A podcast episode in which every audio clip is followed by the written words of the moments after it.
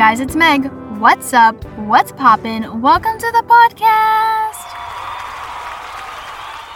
Every season always brings us new fashion trends, new activities, new memories, but the same old stereotypes. So let's talk about some fall stereotypes that we see every season. I think I'm gonna make this a new little segment on the podcast. We'll do one for winter, spring, and summer because I feel like with every season there is certain stereotypes that follow. In the past, I did fall, winter, summer, spring, kid versus adults. So my fall one was from season four, episode four. And I talked about the difference between like apple picking, pumpkin picking, trick or treating, the leaves. And I also mentioned some things that stay the same. So I figured, why not talk about some stereotypes because those are all in this category. But the first typical fall stereotype we're going to talk about, which comes around earlier and earlier every year. We had it this year in August. I don't remember the exact date. I should have looked this up. But we're going to talk about drum roll, please. Pumpkin spice, the flavor that everyone loves to hate. Which I don't understand. We're skirt skirting already. Why do people hate on pumpkin spice so much? But like, no one like Christmas comes and winter comes. Everyone's all about like peppermint mocha. No one hates on peppermint mocha. So why we hate it on pumpkin spice? But pumpkin spice is is a lie. It takes over the world from like August all the way to like November. Pumpkin spice is everywhere. You can find it in coffees and lattes and candles and perfumes and so many different foods, bagels, muffins, cookies. I don't even know what they don't make pumpkin spice in at this point. Hey, what's up? It's editing Meg. I decided to look up some quote unquote weird things that are pumpkin spice flavored. And what I found, which I can't believe this is real, is pumpkin spice flavored cheese, sausages, fish, spam, and pasta, just to name a few. Like, it's just everywhere. It's on everything, and it just consumes our life. And I'm not mad about it. I don't mind pumpkin spice. It's not bad. I am, not to go back to my previous comment, I feel like I'm more of a peppermint mocha girl than a pumpkin spice girl. But pumpkin spice is not bad. It just takes over our life and it becomes everybody. There's even the color. You know, pumpkin spice is even a color and people incorporate that in their wardrobe and their decorating for the fall. It's just it, pumpkin takes over so much. It's like world domination. Another stereotypical thing about fall is everybody and their mother. We're all guilty of it. I'm guilty of it. I bet you're guilty of it. About your everybody you know is guilty of it. Is we all have a tendency, especially if you live in New England, to take pictures of the leaves changing colors. I can't tell you how many pictures I have of trees with different color leaves. It's an insane amount. But we're also guilty of taking pictures of pumpkins and pumpkin patches. Because, like I said before, pumpkin has world domination on us from literally August now till November. And apple picking. We always take pictures of apples and the trees and the hay rides, and we're all guilty of doing it. Why? I don't know. But I feel like one of the big things, besides pumpkin spice, that goes hand in hand every fall is you know, you got your fall, you got pumpkin spice, and then you got I really hope I can put this in a podcast, but we're just going to do it anyways. You got Bath and Body Works. I'm talking about sweater weather. I'm talking about flannel. I'm talking about marshmallow pumpkin latte. Everybody associates fall with Bath and Body Works, not just their candles. We're well, candles. We could probably do a whole podcast episode on Bath and Body Works candles. To be honest, everyone is obsessed with them. They're nice. I like them. I think they're pretty and they smell good. But also, there's lotions.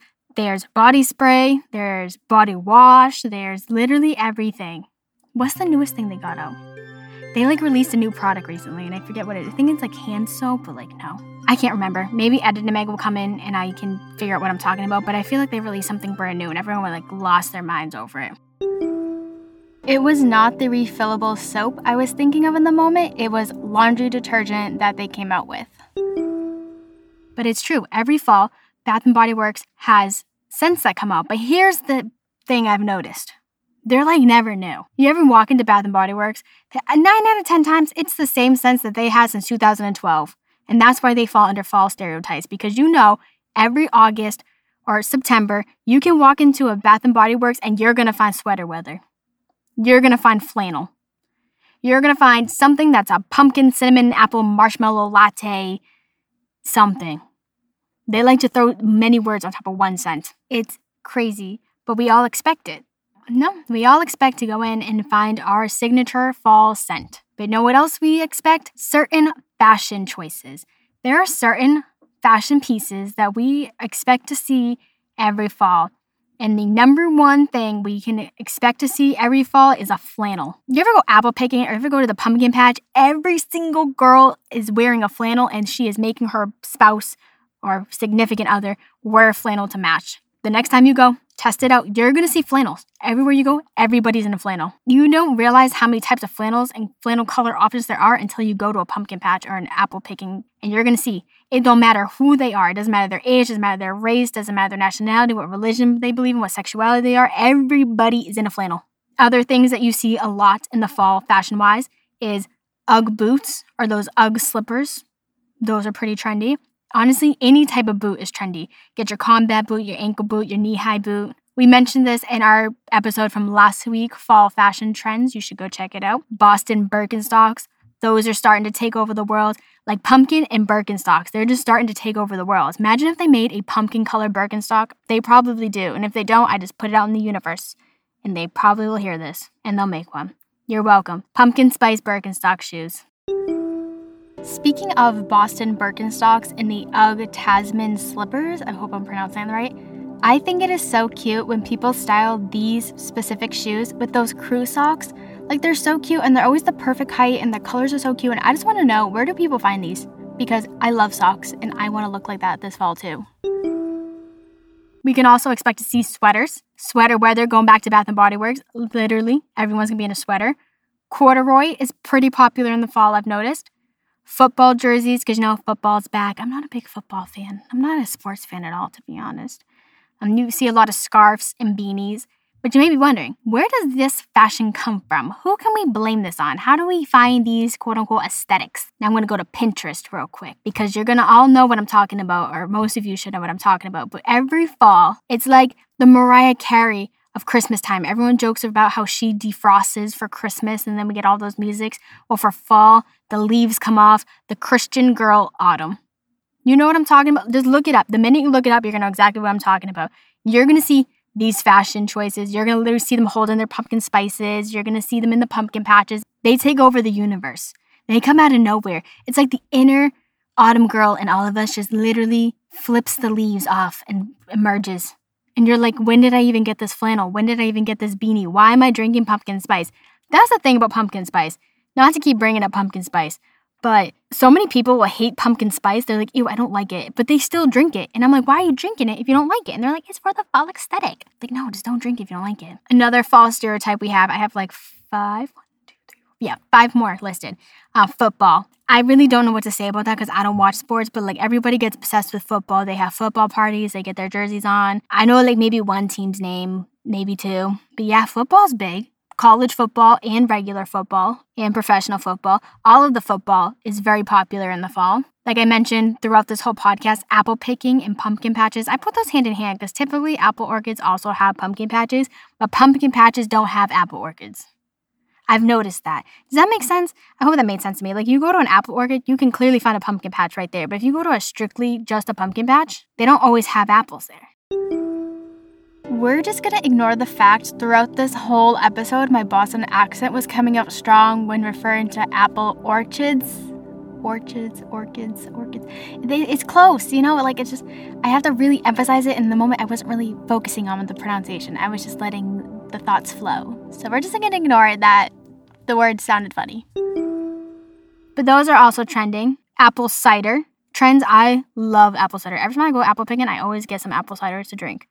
It is so good. But like, why can we only drink it in the fall? Think about it. Like, you ever like heard of somebody drinking apple cider in the summertime? Not really. I mean, I know because apples are in season and that's easier to get, but like, there's things you can get hot cocoa all year round, but it's not like you're gonna drink it all year round certain things only taste better during the season that they're popular in. that makes sense. And the last thing we're gonna talk about for fall stereotypes, which is something I still don't understand because I still haven't started watching it, but every fall or close to fall, when I'm on my Pinterest and things are popping up, or I'm on Instagram or Twitter or t- Twitter. Twitter's not existent anymore. I don't know why I said Twitter.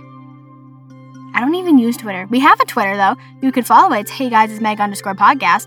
I don't use it, but it's there and I just got skirt skirted real bad.